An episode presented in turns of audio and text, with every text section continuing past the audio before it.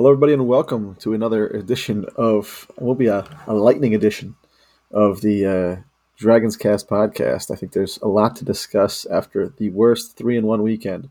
By the way, going into this weekend, if we'd taken two of two, two and two, I think between the programs, we would have been okay. But now we're pissed about three and one, so this will be fun. This is going to be a good show. Um, we got a lot to talk about. Uh, with me tonight, I have Anthony. How are you? Mixed, mixed emotions. it's going to be a show. All right. Uh, William, welcome back. Glad to be back. All right. Leon, what's going on? Riding that emotional roller coaster. A lot to cover. So we'll go fast off the top. We have a few follow ups we wanted to talk about. Uh, starting with the Lamont Butts GoFundMe. Um, I'm looking at it right now. Sunday night. This is February 5th, and we're at, uh, at a $20,000 goal. He raised $23,000. So, uh, huge uh, outpouring from the Drexel community saw the Drexel basketball program, Zach Spiker's name in there. Obviously, saw Damion Lee step up. Um, you know, it was it was really a, it was a very cool. Um, Brian Volker. I mean, just uh, all over the athletics department, men, women, um, alumni, current, everybody. Um, no matter how much to how little stepped in, and it was great to see um, his family get taken care of in that way. Um, so really proud of, of our community on that one. Turning to things I'm less, much less proud of. Uh, Bill, we had Marshall Fleming on the podcast last time. I pivoted that one better this time around. Um, you have uh, you have anything you want to say back to Marshall? I mean, at first I didn't even know why he was so angry. I mean, I'm, I'm listening to this thing and I'm like, what, what did I say? Uh, but um, realizing the error of my ways, I guess I should never be picking uh, Delaware to win in any circumstance, shape, or form.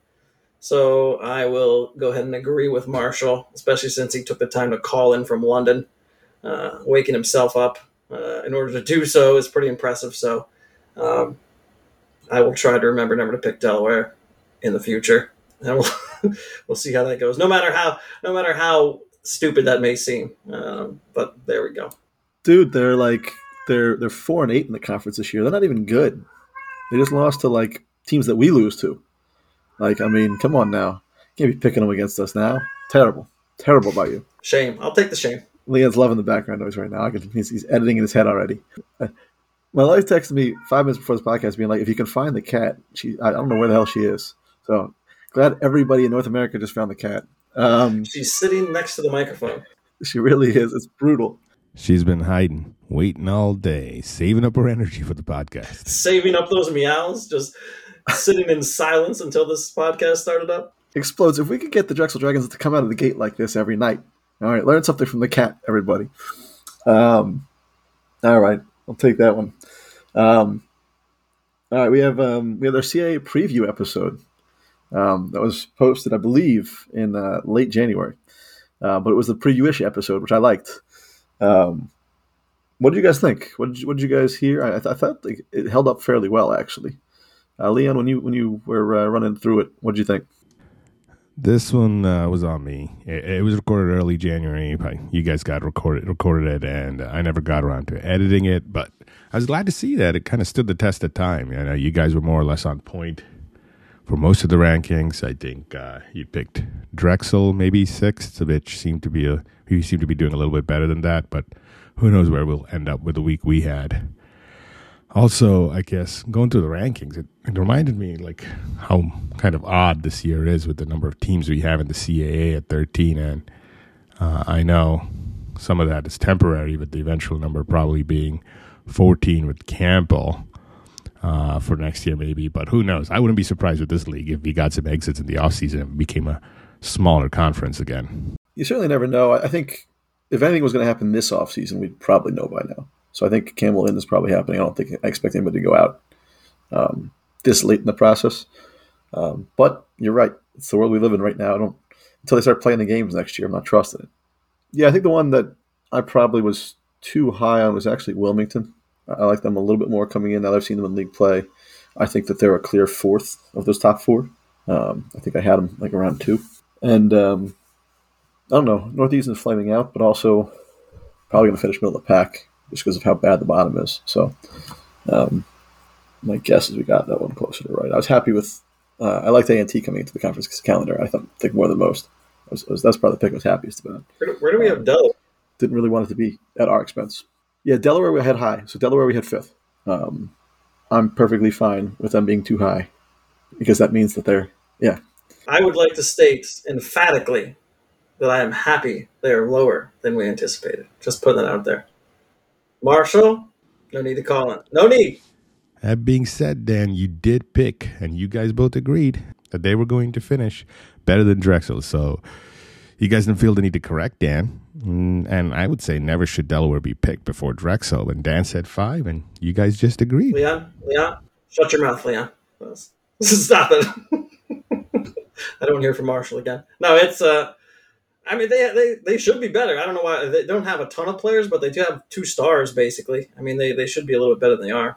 But uh, something positive to say about them, and they suck. So there you go. It gives me warm and fuzzies all over. Um, anything else, Anthony? I don't know if you had a chance to listen to that. Um, took away from that one.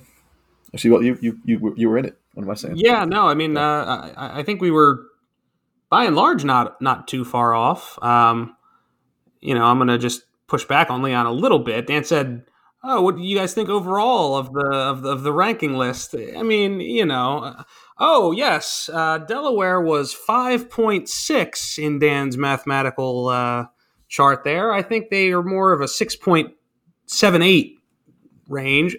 Overall, the list was fine. I like the idea that I'm putting some decimals together. We've got some intense Excel spreadsheets going on. There's 16 macros being run. Um, all right, so that takes us to last week's episode, and this is where I get to call into WIP, and uh, I'll just shut up and listen. But uh, what did you guys think uh, on that show? I thought it was a good show. Um, it was nice to hear some different perspectives. I think it worked out well with it just being you from Drexel, Dan. Frankly, um, uh, you know, and going around the league with different fans of the different teams. I, I thought it was good. I particularly liked uh, some of the um, harsh words about things like flow, things like uh, just different things that the conference is doing. But uh, yeah, it was a nice change of pace. I liked it. It was it was nice uh, to see the consensus, you know, more or less across the league on what the gripes are, and, and with Flow Sports, and also we, we got to have Tommy back on more often. I think the last time he was on, uh, I think Marshall had him on back in the 2018 2019 season, and uh, it was also right before a Charleston game where they were undoubtedly better than us that year, and we ended up being beating them by one. So yeah, if if you're thinking about doing a pre CAA tournament, uh, Dan, and making getting that gang back together, please make sure make sure to have Tommy back for sure. I haven't listened yet.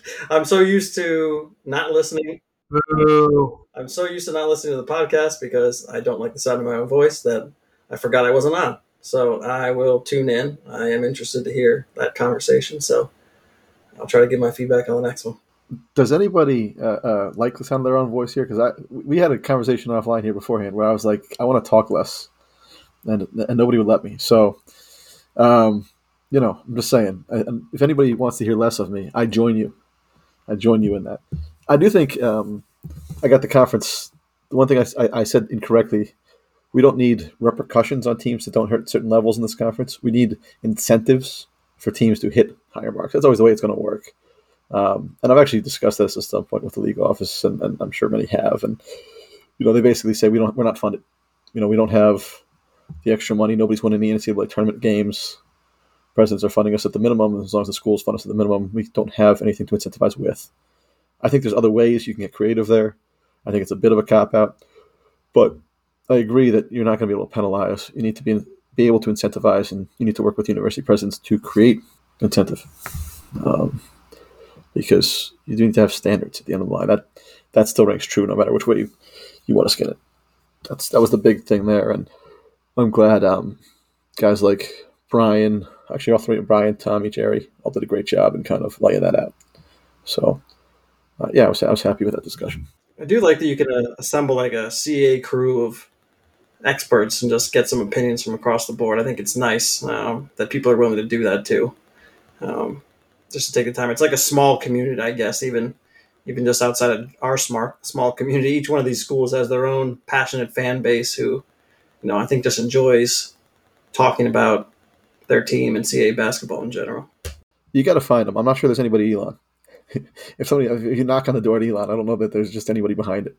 But um, generally speaking, yes, Bill, I agree with you. And um, we've always said that the best thing about being part of the small small school basketball, small town basketball like this is kind of the access, right? Like, I mean, how many fans have access to a AD or a coaching staff or whatever else? But you know, everybody there kind of talks to everybody there, and, and um, guys like Brian Mull who covered this game, you know, I mean, Jerry, he can get in touch with anybody he wants to if he has any questions, and, and it's really cool to have that kind of access. I think we get to see things, even if we got to talk about it off the record, that that a lot of other places don't get to. And if you want to be involved, this is again the open invitation. You know, this is more than a podcast. This is this is a fairly open arena. Um, nobody's really running you off if you want to talk to folks. So get out there and have those conversations. It's good. I think it's healthy. And um, so yeah, I, I preface this at the top of the show, but Drexel goes two and two between the two programs this week, and if you were to walk into this weekend, we didn't get an episode last week with with us with this group. If you were to walk into this weekend and say, "Hey, the ladies are going to probably face their toughest road trip of the season," and I would argue Stony Brook is the number two team in the CA. They're going to have short rest going to Stony Brook on the road. Um, you know that's their setup for the weekend, and then the men have a team that was ranked last week coming to the deck before a short rest road game. You know, you would take two and two. I think I think really looking at that, you would say, all right, I'm not gonna be thrilled with two and two, but I'd take it. Three and one would be good. Three and one would be a good weekend, like a really good weekend. And you know, four and zero is probably not going to happen. So here we are, ten seconds at Monmouth away from being four and zero. How do you feel, Anthony?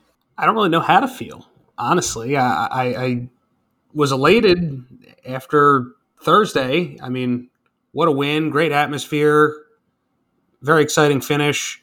Um, and then Saturday happens, and it's just I don't know. I just I don't I don't even know who I'm upset at. I'm just I'm just uh, and I'm sure we'll get into it.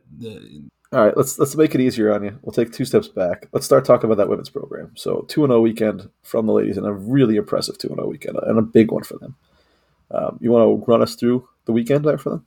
Sure, sure. Um, so Friday night, the women went up to Boston uh, in front of a sellout crowd. No, I'm just kidding. There was 186 people there, um, but they beat Northeastern by 11. Um, good win. Uh, they it was kind of a game of runs in some ways. Uh, we would go up by double digits 12 14 uh, but then northeastern never truly went away they would always kind of chip away and, and would get it back down to you know as few as six you know a couple times throughout the second half, but we did enough to pull it out. We won by double digits. Keishana, 29 points, almost 50% from the field. Um, turned it over six times, but you know we uh, we held on. I will say that it seems as though the women are getting a lot more press throughout the game, by and large. Um, just kind of they're meeting them beyond half court a lot of the times, and not just towards the end of games.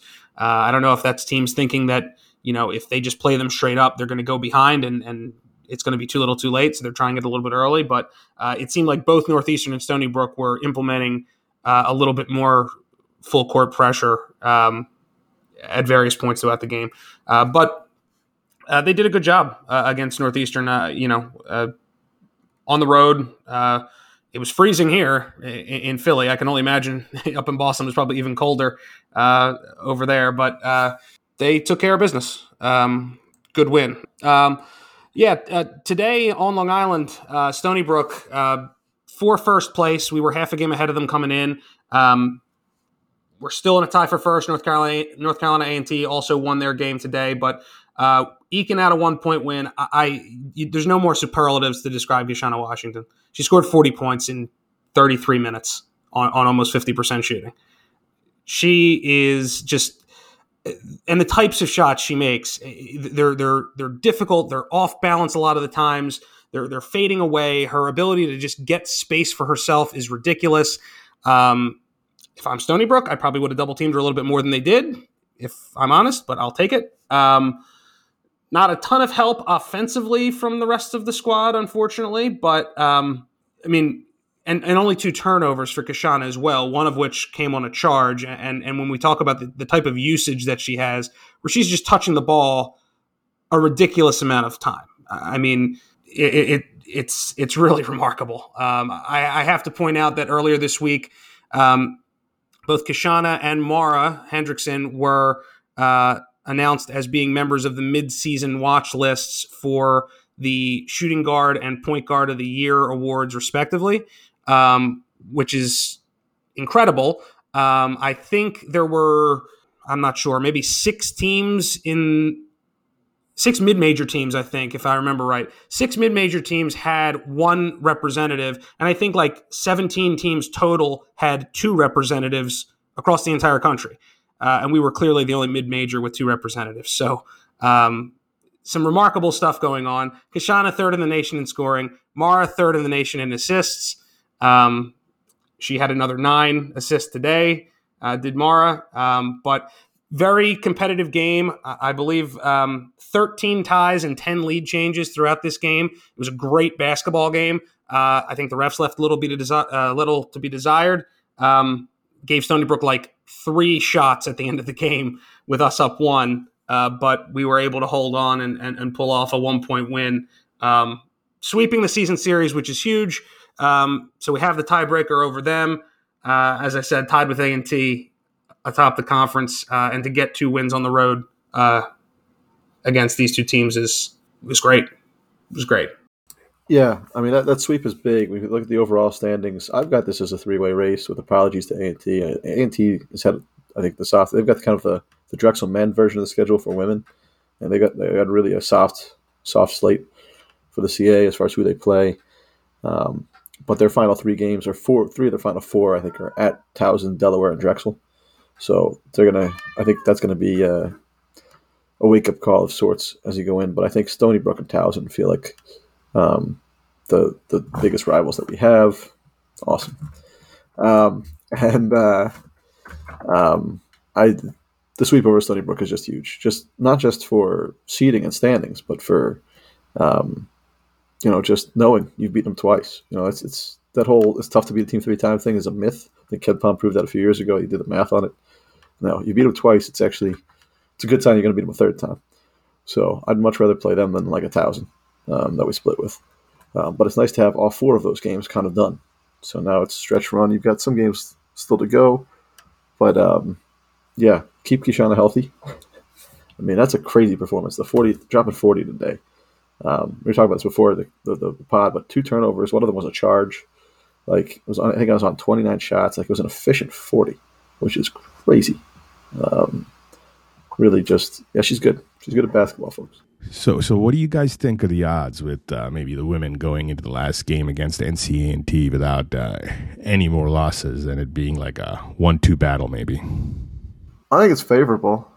I mean, I think at Delaware is probably the only game that you're super concerned about between now and then.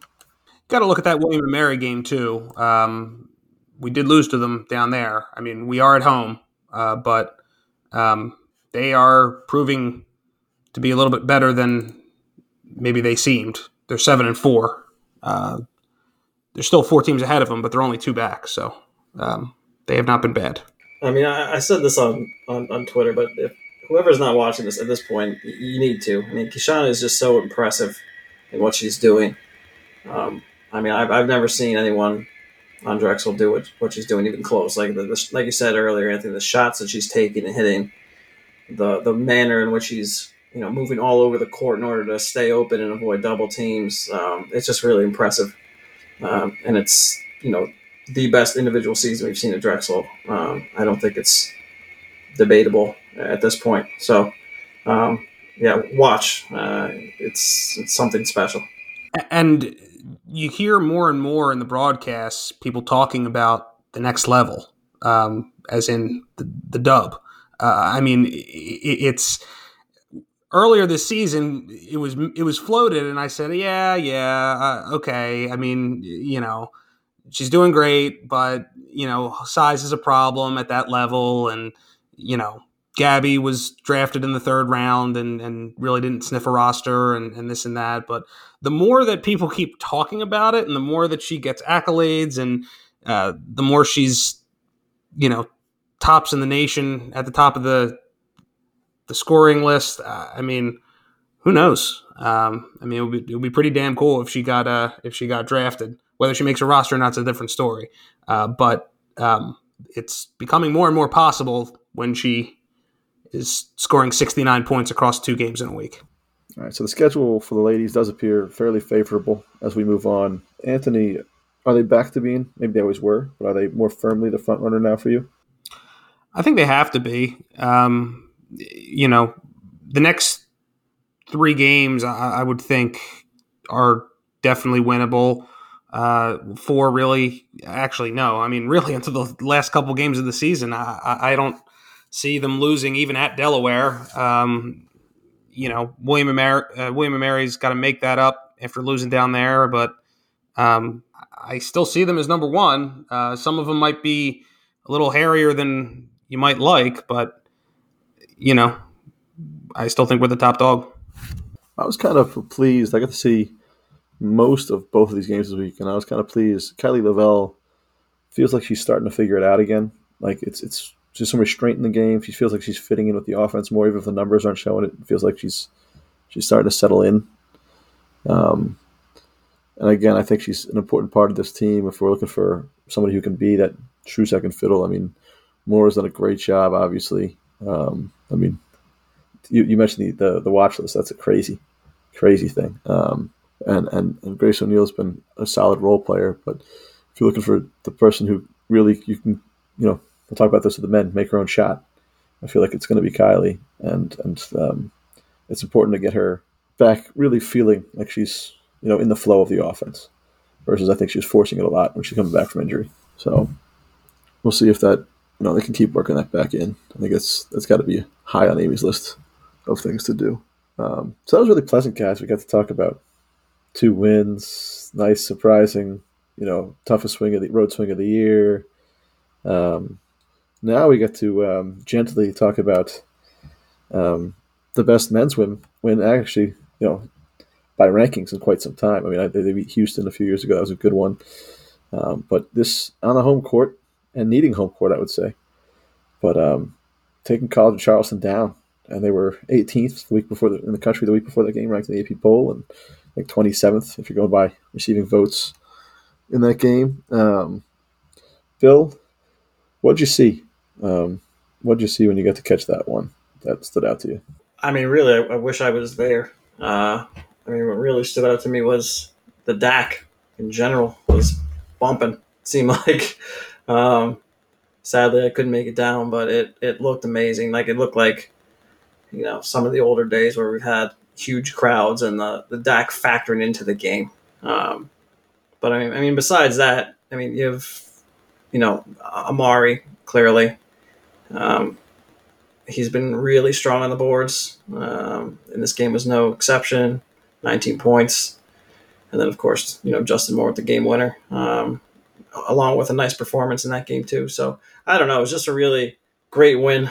Um, I was surprised that we won that game, um, and winning that game, I mean, raises your expectations, right? I mean, I think that's that's one of the reasons why you know we're uh, you know you're not happy with some of the losses that we're taking as you see that. But um, yeah, I mean, I, I really the atmosphere was really the biggest thing to me that we got to win with that atmosphere and how important that is to the program in general. Um, I think is huge. Yeah, and you have back to back games. You know, the Delaware game before that, homecoming.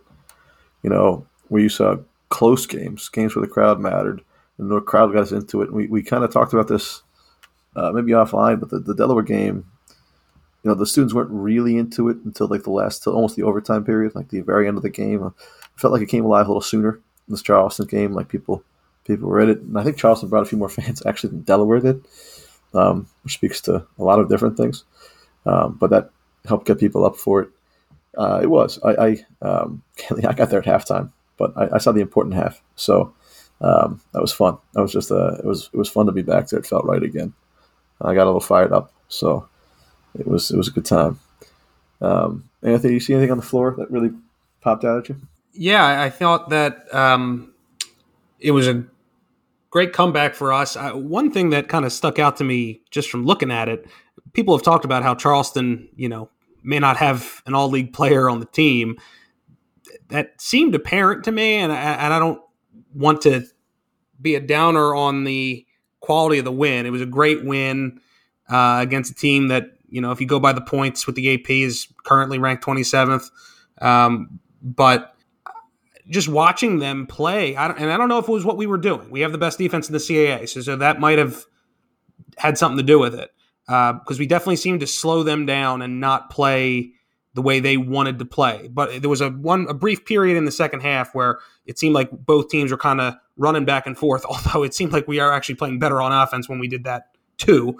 Um, even though I know that's how Charleston wants to play, but I was a little unimpressed by them. I, I just, you know, I, I look at their overall resume and the teams they've beaten, and I am like, what I'm seeing on this basketball court doesn't match what I think of the results of their earlier games. It was a little surprising to me in that regard. But to take nothing away, I mean, obviously it was a, it was a great win. Um, you know, the atmosphere, like like Bill said, was great.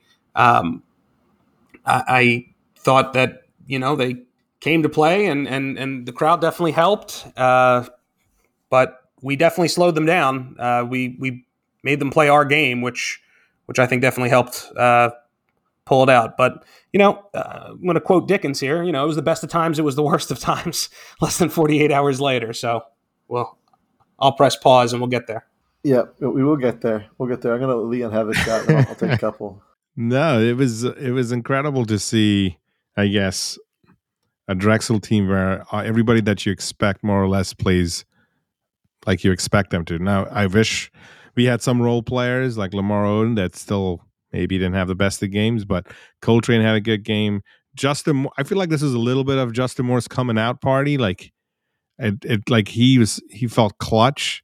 He, I, I, I thought this was the game that uh, was going to kind of uh, ensure that this is the new Justin Moore. He just leveled up, but but uh, uh, maybe maybe not so as the future future would show us. But I was uh, it was nice to see it's a, something that we constantly complain about on this podcast, at least this season so far, where we don't know who to go to. Who's the step up guy when something you need that last shot? And it seemed like Justin Moore was the guy, at least for us in that towards the end of that game.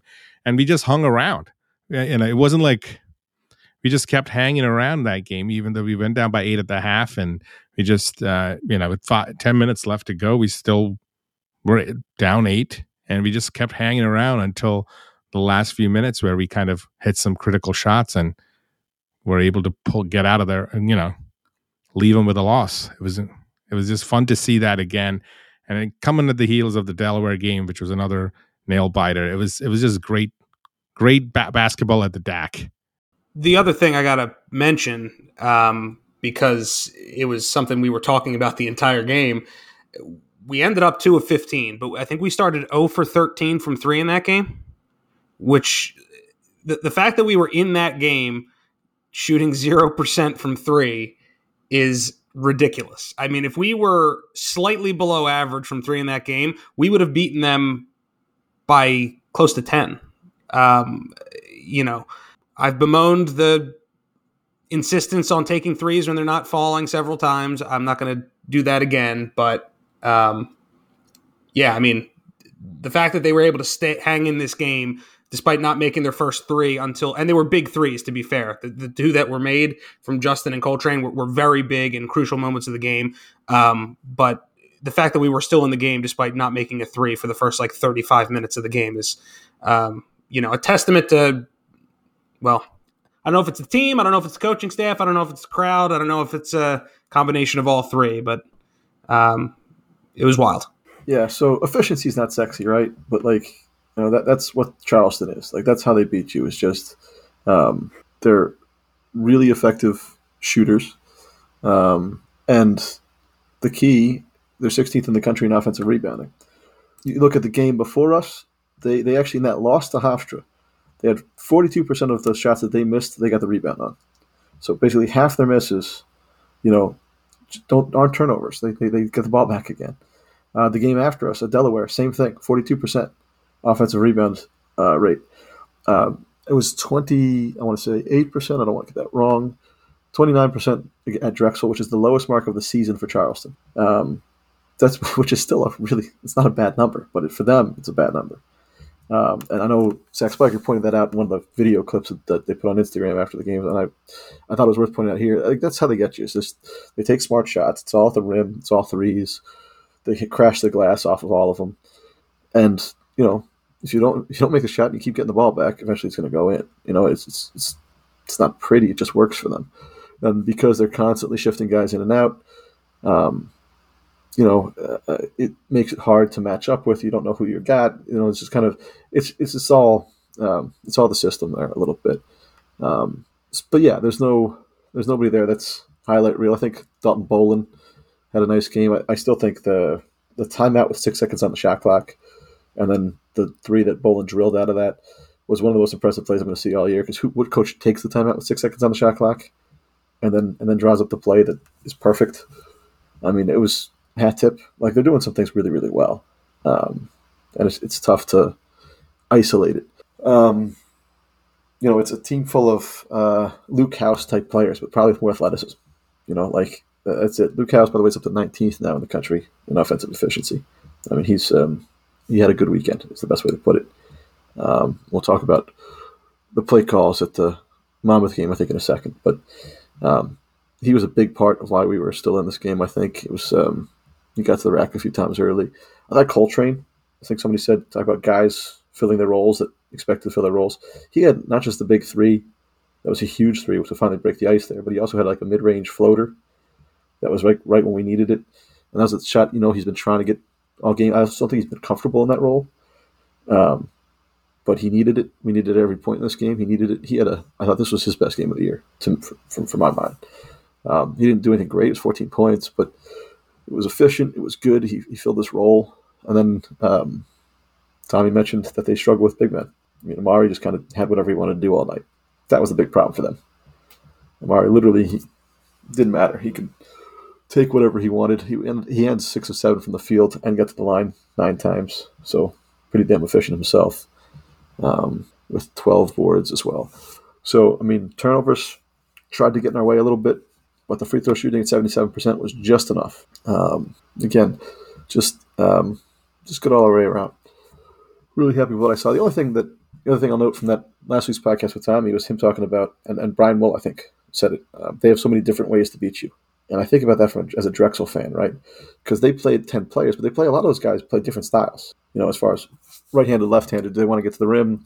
You know, pull up, jump, whatever. They don't do a lot of mid-range jump shots, but um, there's just stylistically different speeds, athleticism, who the big man is, and shift things around. So it's kind of you're constantly chasing.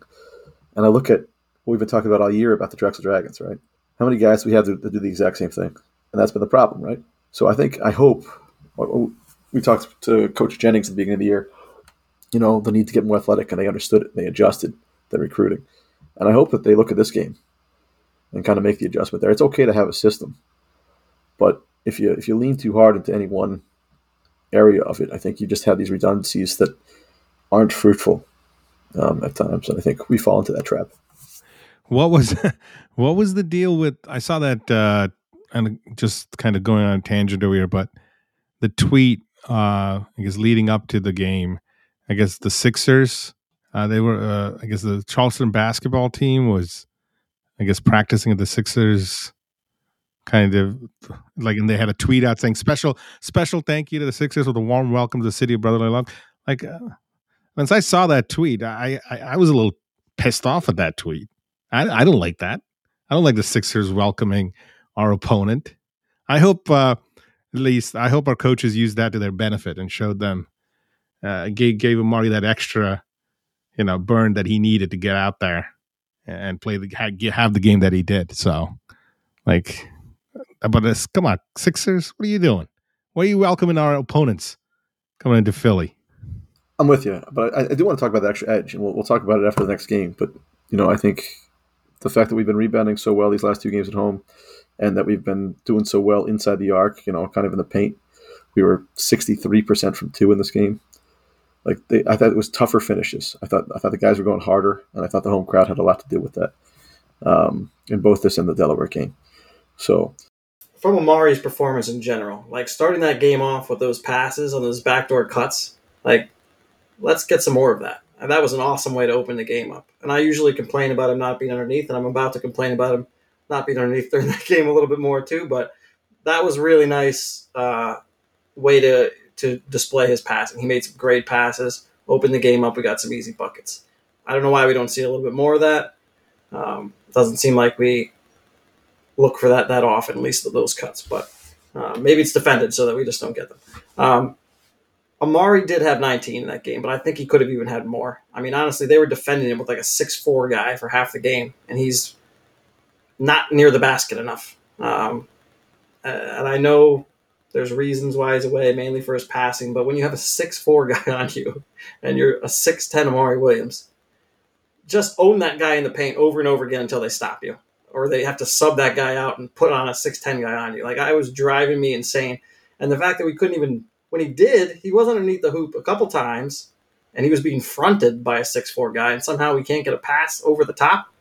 He's so much taller than these guys. Just throw it up there. Let him let him go get it, and we have an easy layup out of it. So that was we won the game. You know, I have no I can't complain too much, but that's just one area of the game that I still want to see Amari just dominating inside a little bit more. Um, he had those 19. A lot of the, a lot of the reason why I had the 19 is because he went seven for nine from the free throw line, which is unusual for him in general, and we needed all seven of those. But so Dalton Bolon, um, I thought was all CAA level, uh, roll, trolling the refs this game. I, I, I thought he was a soccer player out there. I mean, he was trying to get a bunch of you know the head was jerking around. You know, he was ending up on the floor when nobody's around him. You know, he was he was doing everything that you could to try to get whistles. But there was one play with Amari where where he flopped hard, and I would say 80% of officials call that charge. And we, we actually, this is a veteran crew. Jeff Clark, Earl Walton, um, those guys have been around. Those guys have done deep into NCAA Final Four stuff in the past. Like, they didn't buy it, they didn't give it to them. And that was a big play. It was, it was big that they, they weren't rewarding them as much as maybe they're used to, I think, too. So, because um, I don't think Drexel really does that. If anything, and Anthony knows this, I scream at Coltrane because he gets guys up in the air left and right from three and just refuses to get fouled. Like you have a guy in the area behind the three point line, lean into it. Like watch the Reggie Miller video, man. like kick the legs out, let's go. Like guess your free throws, man. But just refuses to do it. He wants to blow by him, and then he gets caught in that mid range. He doesn't know what to do. So um, wish he'd take the fouls, but we don't do that game. Charleston does, and Charleston wasn't rewarded for it on this day, which was I thought the, the officials. I think this game was played on a Saturday, and we have CAA Saturday officials, might have a different outcome. It was that important. So um, now, now, let's really get unpleasant. Um, we we slide to um, Saturday's game against Monmouth, a game in which Drexel came out doing to Monmouth what they expected to do. Um, I do want to say at halftime, I think the Dragons had shot something crazy, and we're getting like 50% of their offensive rebounds. And I was like, it's a 12 point game. I'm kind of worried. They should be winning by more than this. Um, and a 12 points at the half is a lot. Right? That's on pace to win by 24. So I'm not saying it wasn't a significant lead. I just it looked at that and I said, mm, you know, it's Monmouth. You're you're balling out, and, and they're they're lingering. So what's happening here? And um, and then the second half happened. And uh, one of the things I do want to say right off the bat on the second half, I thought Zach Spiker had a really good game against Charleston with his use of timeouts, which is not something I usually say. But I thought he was more aggressive. He was more assertive. He took him a little faster um, than maybe we're used to seeing. And I thought that was really helpful. Second half of this game, we have a 12 point lead. It vanishes in five minutes, and he doesn't call a timeout until it's already tied. Um, so that's strike one for, for anybody who's looking for, for Zach Spiker ammo. And it seems like there's a lot of them out there. Um, that for me, way too late way too late on the hook there. I don't know if he's hoping for the media or whatever else, but you know they came out and just got drilled in the second half. Um, was anybody there? I guess I should ask that question first. Any you guys make it to the game? I really thought about it, but luckily I couldn't. I, I, on all three of these last games, these away games, I could have went. I was in North Carolina for both of those other games, about an hour away from each of them um, and I was about an hour away from Monmouth. And for circumstances that uh, uh, just circumstantial, I just couldn't make it. And at the time, I wasn't too happy. And then after I saw the result, I was very happy I didn't attend any of these games. So just wanted to, just wanted to put it out there. So, Bill, just to be clear, Um, you could have made three of these games, and we lost all three when you didn't attend. Marshall, if you're listening, I think Bill's really let the team down here, and he could have been the difference maker, firing them up. And I'll, um, I'll say I'll say know. this, Dan. I showed up to that Seton Hall game, so my presence my presence doesn't mean anything because that was ugly. did you show up at only the second half of the Seton Hall game? I was there for the whole painful thing. All right. Um, so where do we want to start, Leon? What did you What did you see in this guy? Uh, you know, this is something that I've noticed with a lot of, um, I guess, outings that we have had under Spiker, where it's really sometimes we just play two different games in two halves of basketball. We don't we have a half where we score close to forty, if not more than forty points, and then one of the halves will be we can't we can barely crack thirty, like score twenty five points, and I don't know why when it looks like halfway that halfway to that outcome, you see that's where we're going. There's no new game plan that gets drawn up.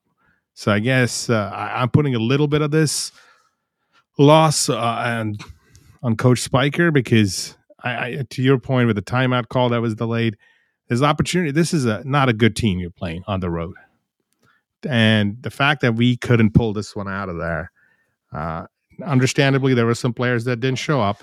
We can get that get into that a little bit as well, but uh, I feel like we do have the parts though. We do have the pieces, and where we should be being coached to wins over teams that are worse than us, if we can just kind of patch something together, which clearly we couldn't in this game, or the or the other game against Elon. So that's the kind of stuff that I, I don't understand why keeps happening to us because we might not have the most talented team, but we have enough talent on the team where we should be able to beat Monmouth. I mean, I, I, I agree with that. Like, I think we lack. I mean, outside of Amari, some star power for sure. Um, we don't have. I mean, out, I mean, Coltrane had been in the beginning of the season a little bit, but we don't have a second guy who's really delivering game after game. It's kind of like okay, well, Lamar has a good game now. House has a good game, and, and you know it's just it's it's up and down. Bergens has a good game, you know, but then the next game he's not playing that well. So it's just it's up and down from these guys. You can't get a consistent, you know, number two really. Um, and I think over the course of the last few games, outside of this Monmouth game, that it seemed like Justin Moore was kind of developing into that guy. I thought, but um, he hit, he had a rough one in this one. I don't know. It feels almost to me like something was going on with him because he just didn't shoot the ball. I I mean, there wasn't like I I feel like he was defended any differently than he's been in any other game. He didn't even look for that mid range. He just kind of had a couple shots inside and took one three, like or a couple layup attempts in that three. He just didn't look for that mid range at all, which he usually looks for a whole bunch. Uh, So I don't, I don't know what was going on there, but you know his donut and and, and five turnovers didn't didn't help. But I mean, to Dan's point earlier, I, I think the biggest problem is not being able to stop the bleeding. This is uh, maybe happening a little less this season. In prior seasons, this was a huge, huge problem. Where I mean, we would go from up ten to like down fifteen in a, in a matter of like ten minutes. I don't even know how this happens. Uh, the timeouts are late. We can't draw up a bucket, and, and I, I don't know exactly why that is. I mean, it feels like to me that you know if the system's working, if Spiker system's working, the shots are open, shots are falling. You know, we're, we're getting buckets within that system. The team is playing well. But then if they start slowing down the system, the shots aren't falling. Spiker can't seem to just draw up a bucket when we need one. Like you need to just stop this play. You can't go like on these huge runs, and you just can't get you can't get stops. You can't get buckets, and the other team is just scoring at will. It's crazy, and it happens. It used to happen a ton. I I, I can't remember as many games this year where this is happening, but um, it's a problem, uh, and, and I'm not sure how you fix that, but I think that part of it is coaching. At least under Brew, that only used to happen to us at the tournament. I think Spiker just has it happen to him on a regular road game. is the problem. I mean, some of Bruiser's games would be so ugly it would be ridiculous, but the other team would look ugly too most of the time. It would just be a a mess on both sides. Just uh, he would drag people down with him. But uh, yeah, it's it's it's it's strange. Uh, just seeing these runs, like being up twelve and then it's gone. What do you say, Dan? Five minutes? I mean, that's that's crazy. It had to be what a twelve nothing run or something in the second half or close to that. I mean, it, that can't happen. I mean, I feel like if we go into these games and you're just battling and you're losing, you know, you don't feel as bad about it. Like, you know, you came out, you played well, and you just got outplayed. But when you have a you know a 12-0 run. Uh, it's just disheartening. Ladies, gentlemen, have you ever looked over at your male partner and thought, wow, that ear hair didn't used to be there? Have his nostrils gotten a little crowded? Or have you started to see him question his own masculinity? I'm here today to offer you a product that can solve all of that. It's the Monster Trimmer 2021 TN. Some of you here in the studio seem to be asking if this is just a tiny attachment at the end of a chainsaw. Allow me to let you in on the top secret proprietary information. Yes, it is a tiny attachment to a chainsaw, and so much more. Not only can he, your man use this tool to trim his ears using the same horsepower as an F 250 Super Duty, but because of our new lithium ion technology, this is fully cordless, which allows us to strap on truck nuts. Yes, you heard right. The TN in the Monster Trimmer 2021 TN stands for truck nuts, which are strapped onto the back of the tool. That means that every time he goes in very carefully for a trim, he will get all of the masculinity and corrective overcompensation that truck nuts offers. Now, I know you all have one concern, and yes, you're right. Because this product appears like a chainsaw, you cannot carry it onto an airplane. And because of the non removable lithium ion battery, you cannot check it. And that's why we provide gently used, gently sanitized rentals at all major airports and train stations. And if you buy now, you'll get your next two rentals free. So travel without fear of nose hair or loss of masculinity anywhere within the continental USA with the Monster Trimmer 2021 TN. What are you waiting for? Buy today.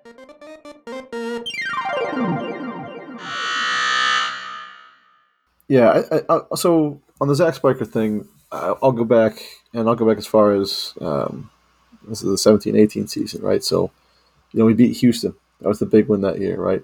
Houston ended up 18 in the country that year. The next game we go, we got blown out by Mercer, who was a middle of pack team, just blown up. Um, later that year, we beat College of Charleston in, in OT at, at home. That was a big win for us. Next game, lost by 22 to William and Mary at home. Um, you know, it's it's not good. Even we beat Northeastern later that year by one. Northeastern was probably the best team in the conference.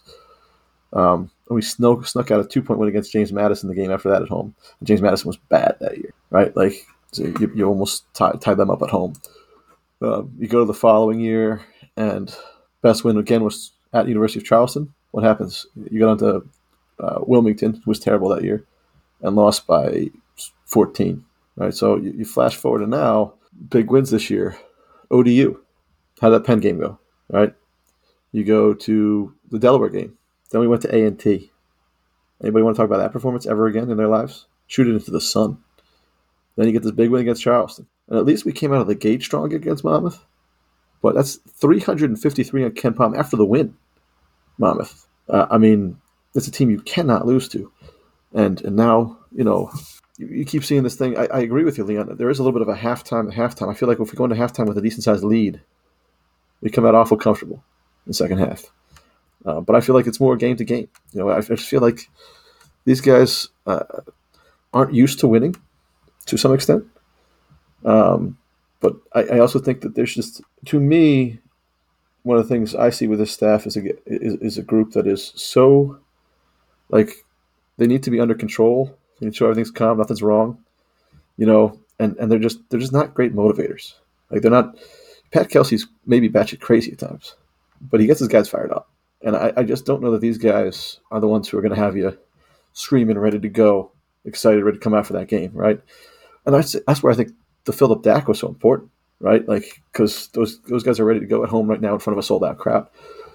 Um, I can't back that up with stats or anything else. I just every time there's been a letdown opportunity, it's pretty much been a letdown, um, game to game or half to half.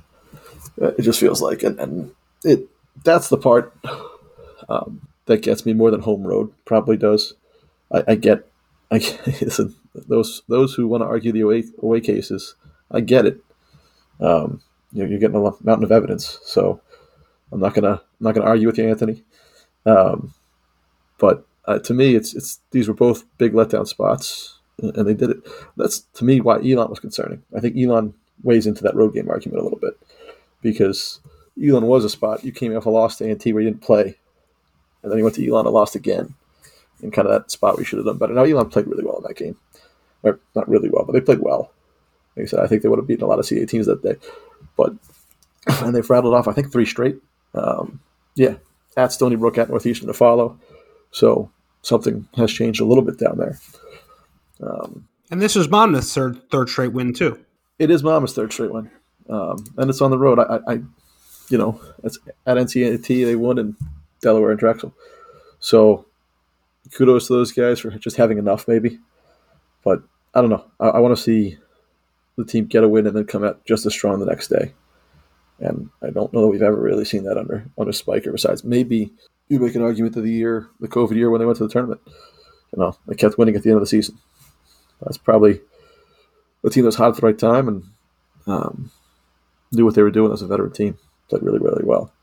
So maybe that's what we need to get here. Maybe the lost games, Dan, were the disappointments that we missed out on from just being canceled. Yeah, I was thinking about that. I was thinking that game at Fairfield this year, actually. Like, we need to go on that road and, and lose that game just to know who we were. Like, you know, just I think this team, they don't. They don't want to overreact.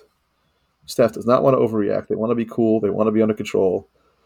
Like they need to almost have something shoved in their face to make significant changes. And, and I almost, you know, going up to Fairfield and losing, and I, I feel confident we would have lost.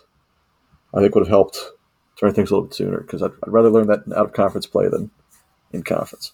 I mean, it, it's it's beating a dead horse, but you know, this is a bad road team.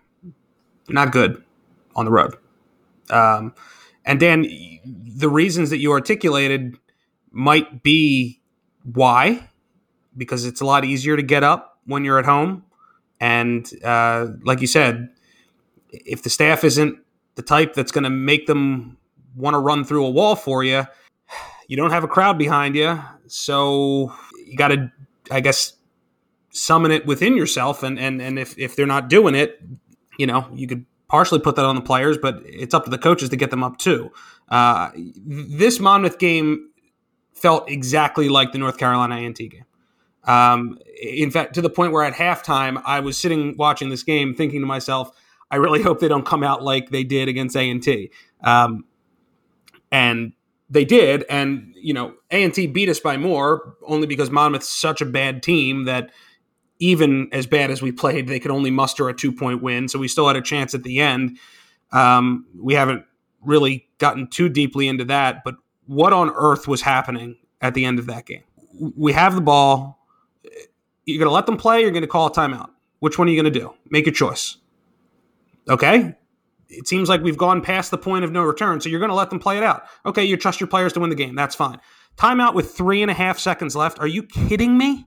Are you kidding me? I, so let's talk about that twice because he took two timeouts with three and a half time, seconds left in these games, one offensive and one defensive, right?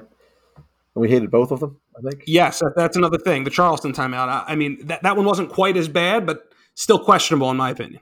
Yeah, I didn't like the timeout at all. I didn't like the timeout one bit against Charleston. I, I thought it let them set something up when I don't think the run of play was going to be great. I mean, three and a half seconds is enough to run the court.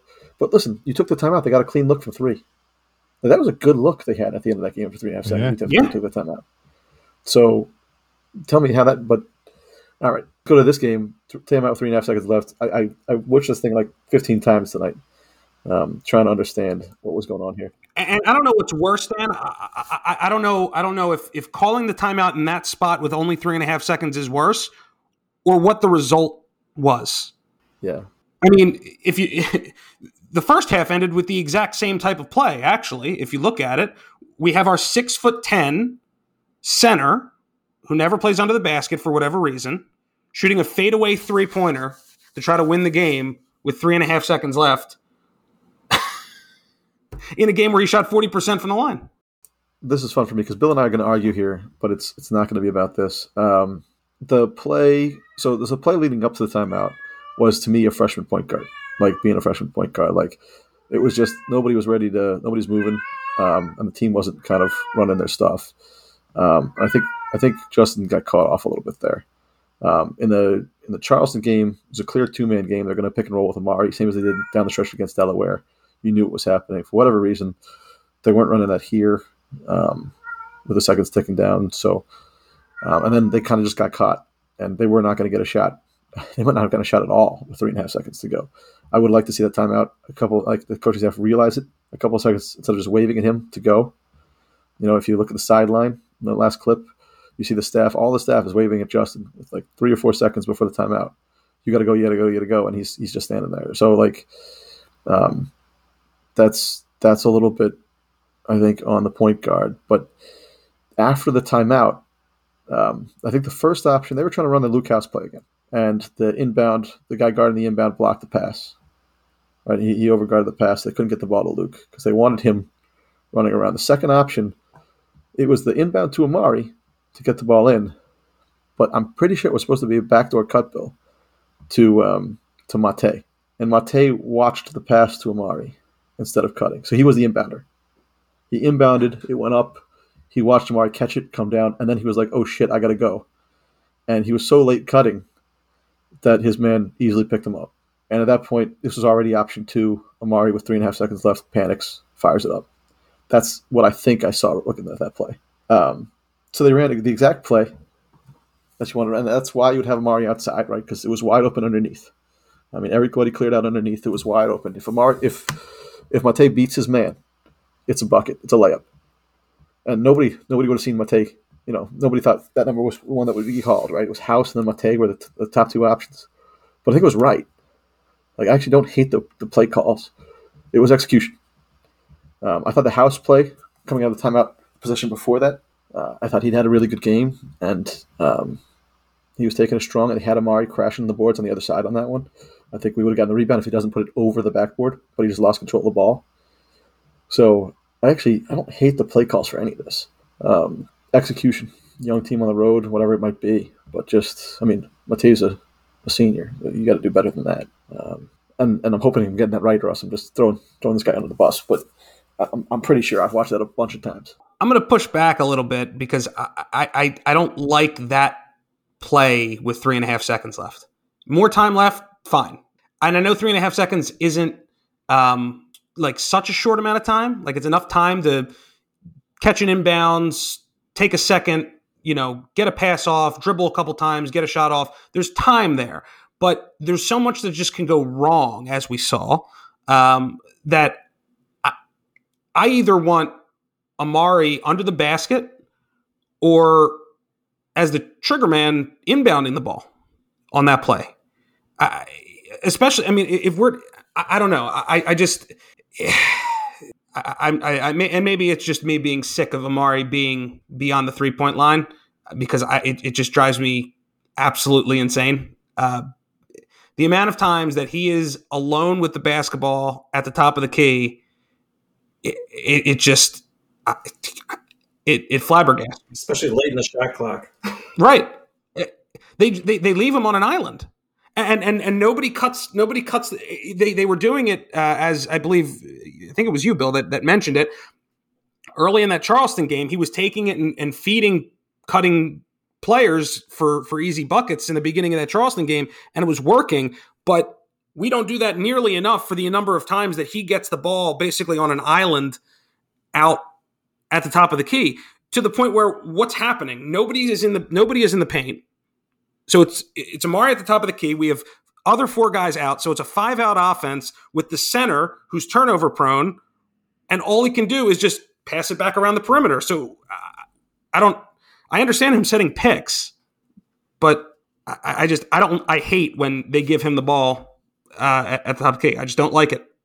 Nothing really ever happens. He either gets his pocket picked or he drives and kind of bobbles it because he's, you know, turnover prone, which isn't his fault either. I mean, he's being placed in a position to be more turnover prone. So I, I don't know. I, I, I hated calling the timeout when they did. And again, Dan, I get what you're saying about Justin kind of being deer in headlights there, and, and you had to do something, but I, I don't know. It just, and it could have been, it could have just been a combination of circumstances, just not knowing what he was doing, you know, them calling the timeout late, uh, Mate not making the cut when he was supposed to make the cut, forgetting the play. It, it could have been all of that, but I mean, we're talking about this last end of gameplay, but this was a three-win team. We should not have been in a position where we needed a last shot with three and a half seconds left to win the game. Yeah, I, I got a text from somebody who's not at all related to the Drexel program, who I did not expect to hear about about this game, and all it was was, you guys have an all CAA center at Monmouth, and he took six shots today.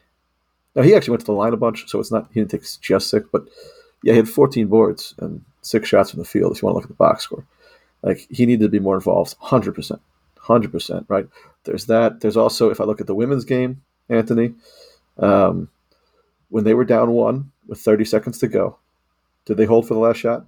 They they drew up a play. Keishana scored in like five seconds.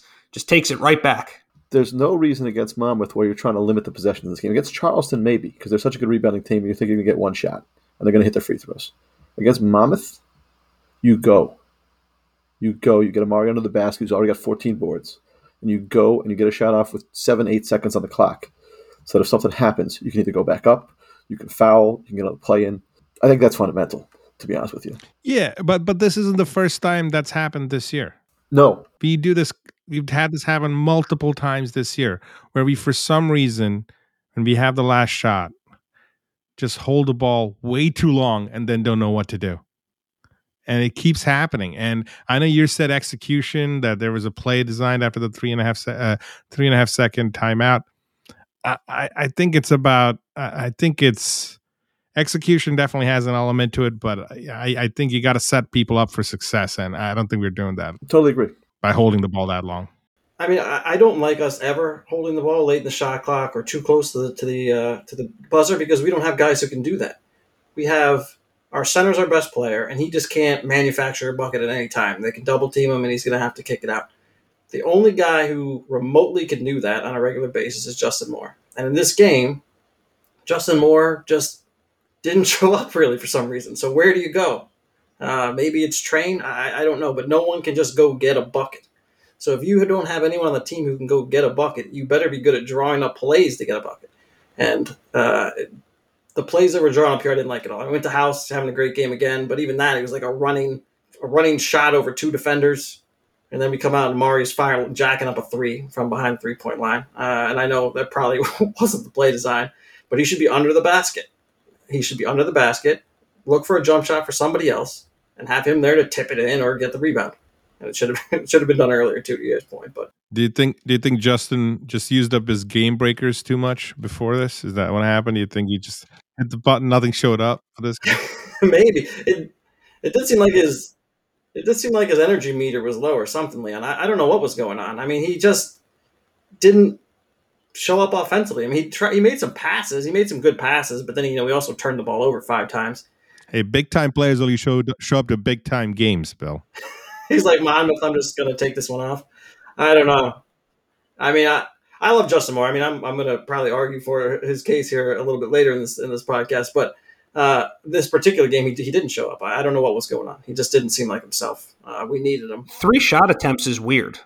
I mean, he's usually double digit shot attempts.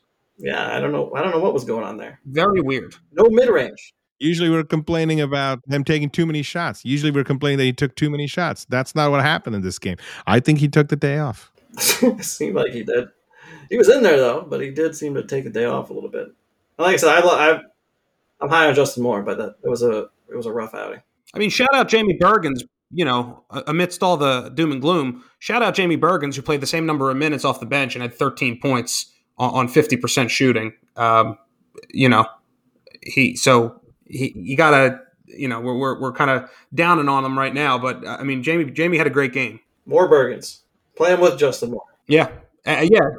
Justin and, and, and, Jamie on the court together is, is something I, I want to see more of. I, I, like when the team uses tempo and, and and runs a little bit. I mean, I know we wanted to avoid doing that against Charleston because that's what they want to do, and we did a good job at preventing them from just kind of doing that for the most part on Thursday night. But the the time when we actually got into that little bit of a track meet with them, I I dare say we got the better of them when we did it, or or at least they only battled us to a draw when during the, the, the moments when when both teams were just running back and forth. We we were not getting abused by them when they were playing the way they wanted to play. Uh, and who knows if that would last over the course of an entire game, but I want to see more of it generally especially against teams that aren't Charleston, that we're a lot better than. Uh, I'll say this about Bergens too. I, I, I for, kind of forgot about him. He, he's another guy who can get a shot a little bit, right? I, I just don't think he's in the game enough. When you're only playing him as a backup to Justin Moore, for the most part, um, you only have that one guy on the court at a time who can really just go get the shot.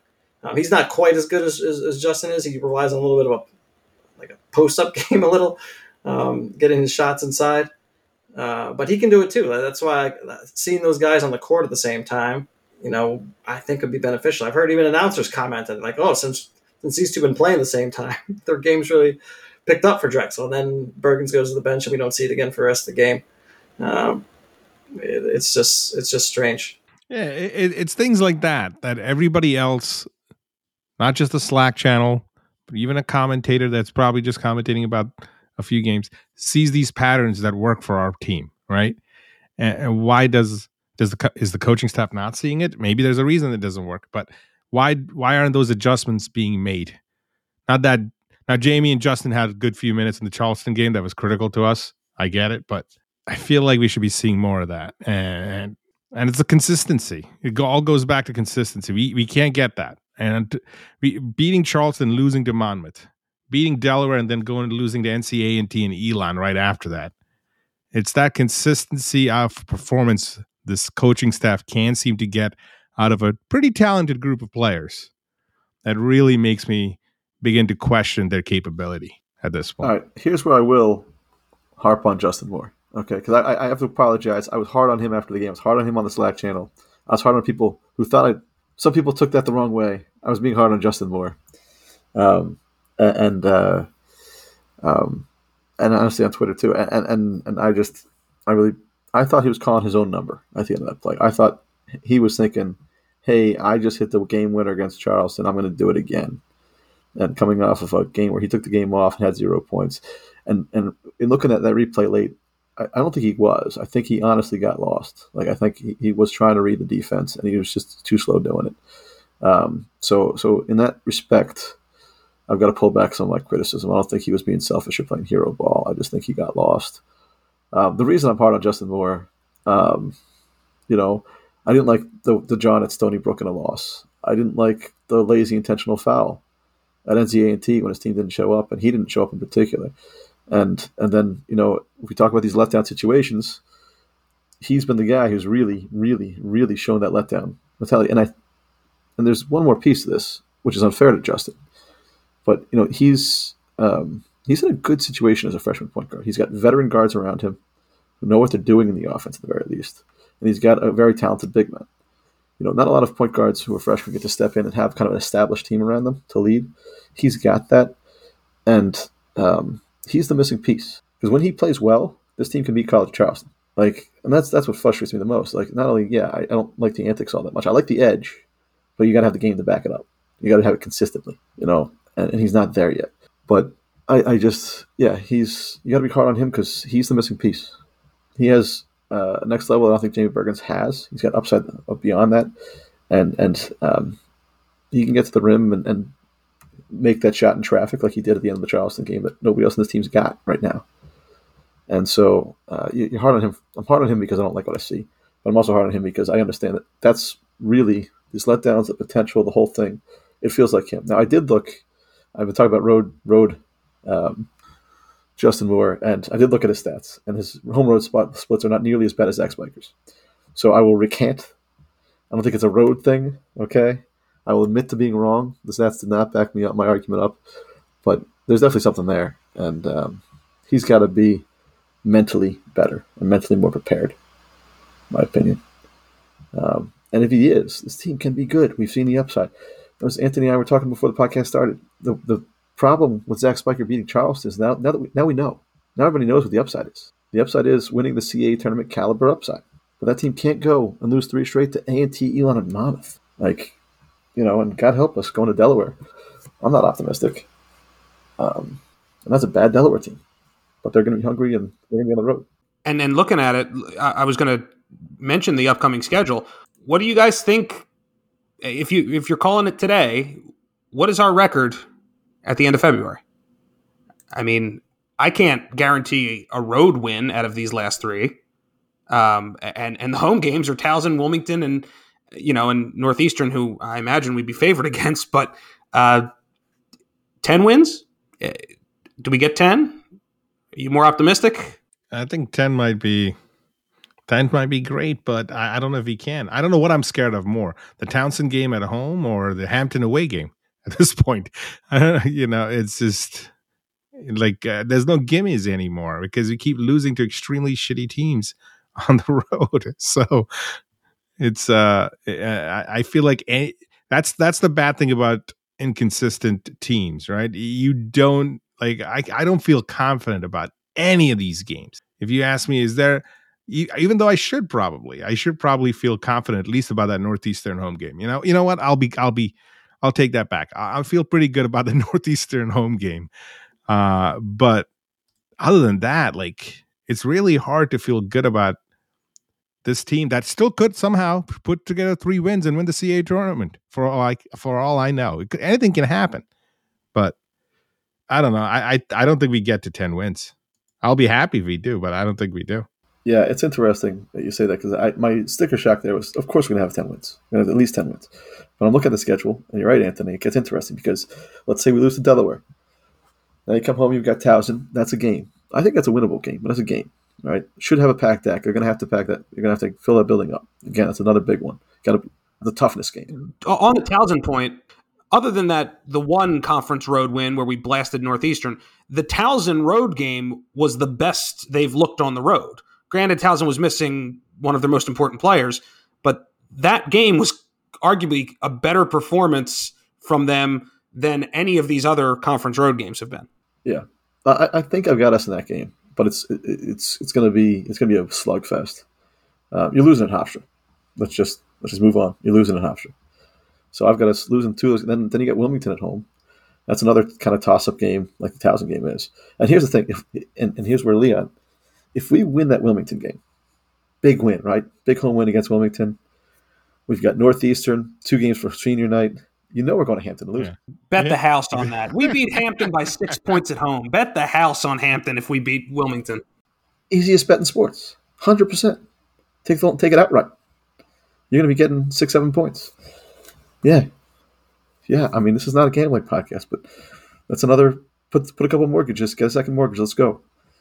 Um, yeah. I, I mean, so there's to me, yeah. I mean, at least one of those two, Wilmington and Hampton's a loss. Hofstra Delaware losses. That's three losses. That's topping you out of ten wins. I could see this being a nine win team. I mean, honestly, um, I think we get to ten. I think you're right, Anthony. But if they get to ten, that'll probably keep us exactly where we are now, and we'd be the fifth seed, F- five or six, most likely. Well, that's the other thing. We can take a couple weeks off because none of the shit matters because you're definitely not getting the four, and the five or the six is not really meaningful. I don't think difference wise. There's not really nothing else you can fall because this league stinks. That's that's the problem. Is the league stinks. Like we, you need to be, and this this down of a year for the conference with this many teams at the bottom that you should just handle. This this should have been like a, a 20 win season almost. I mean, I know we probably don't have the talent that we did for like, you know, that many wins, but.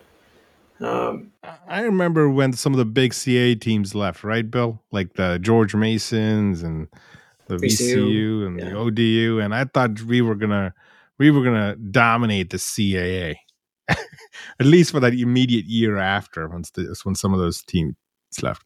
Didn't happen. I think the first season after that, we we were middle of the pack somehow. It made, so it's it's crazy how it, eh, we've never had the pleasure of a consistent team except for maybe two years at, at Drexel, and uh, that was because I think the talent just was too good. He had too many great players on the team. Yeah, in both those years, you just had superior talent. I feel like.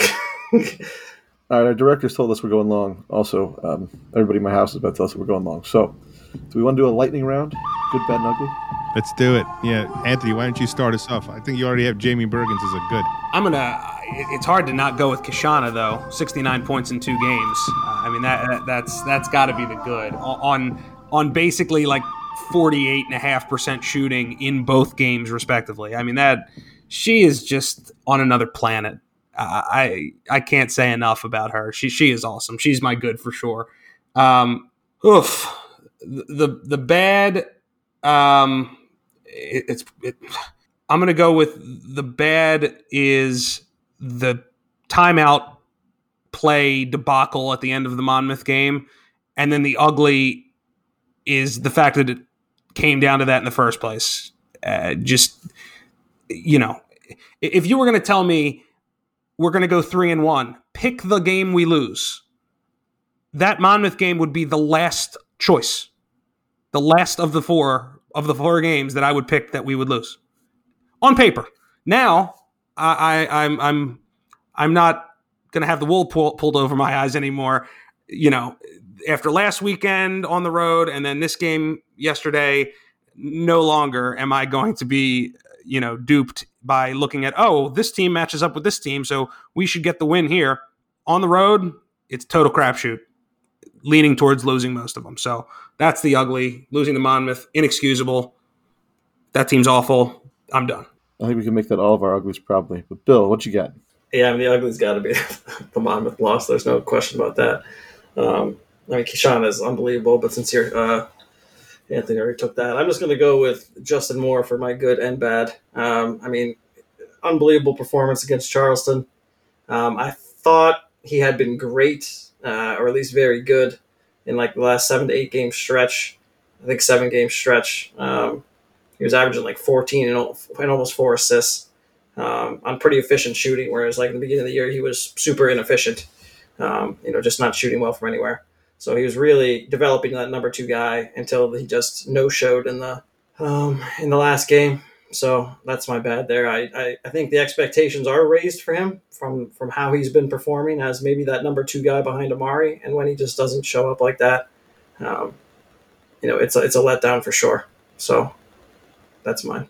Uh, you stole mine, Bill. I, I was going to go with Justin Moore, good and bad as well, because you just seem to have such an up and down game and back to back over there. So, it, yeah, and I would change it, but I'm going to keep it consistent for for for timing concerns, and also because I can't think of anything that fast. But, but like he seems like two different players in those two games, right? Like it did not seem like the same player uh, was uh was dressed up in Drexel Dragons. So uh, it just made no sense to me. So I'll do that. And ugly, you got to the last three and a half or seconds, or or leading up to the last three and a half seconds of that Monmouth game is definitely the ugly. So yeah, um, my good's Luke House. My good's Luke. I, I, I mean, I thought he actually was the reason why we had the lead in the Monmouth game, and he was really efficient against Charleston.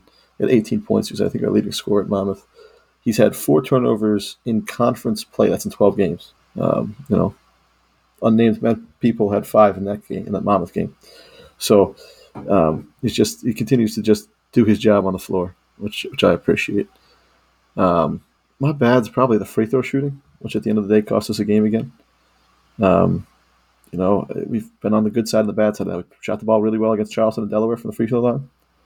Um, we, we, didn't hear, but it's it's made or break in like five, six games now. It's a big deal. And um, four of 10 from Amari. that Monmouth game was a killer. It was an absolute killer.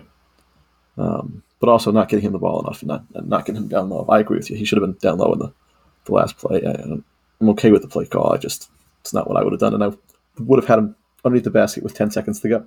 You want to double team him? Bring the double team. To be honest with you, I'll take it. Keishana takes double team all the time. She just wins. You know?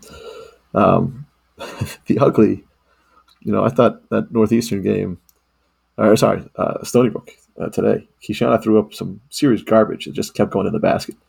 I mean, she was just throwing stuff up there. It's tough to rely on that to win by one. So my, my UG is a little bit, you know, um, I felt like we stole that one a little bit. So um, good to see, but they're still not. I, I still think um, they're not clicking yet. Believe it or not, the women the women are not my ugly. Certainly not after two in a weekend. But I still think they have another gear they can hit.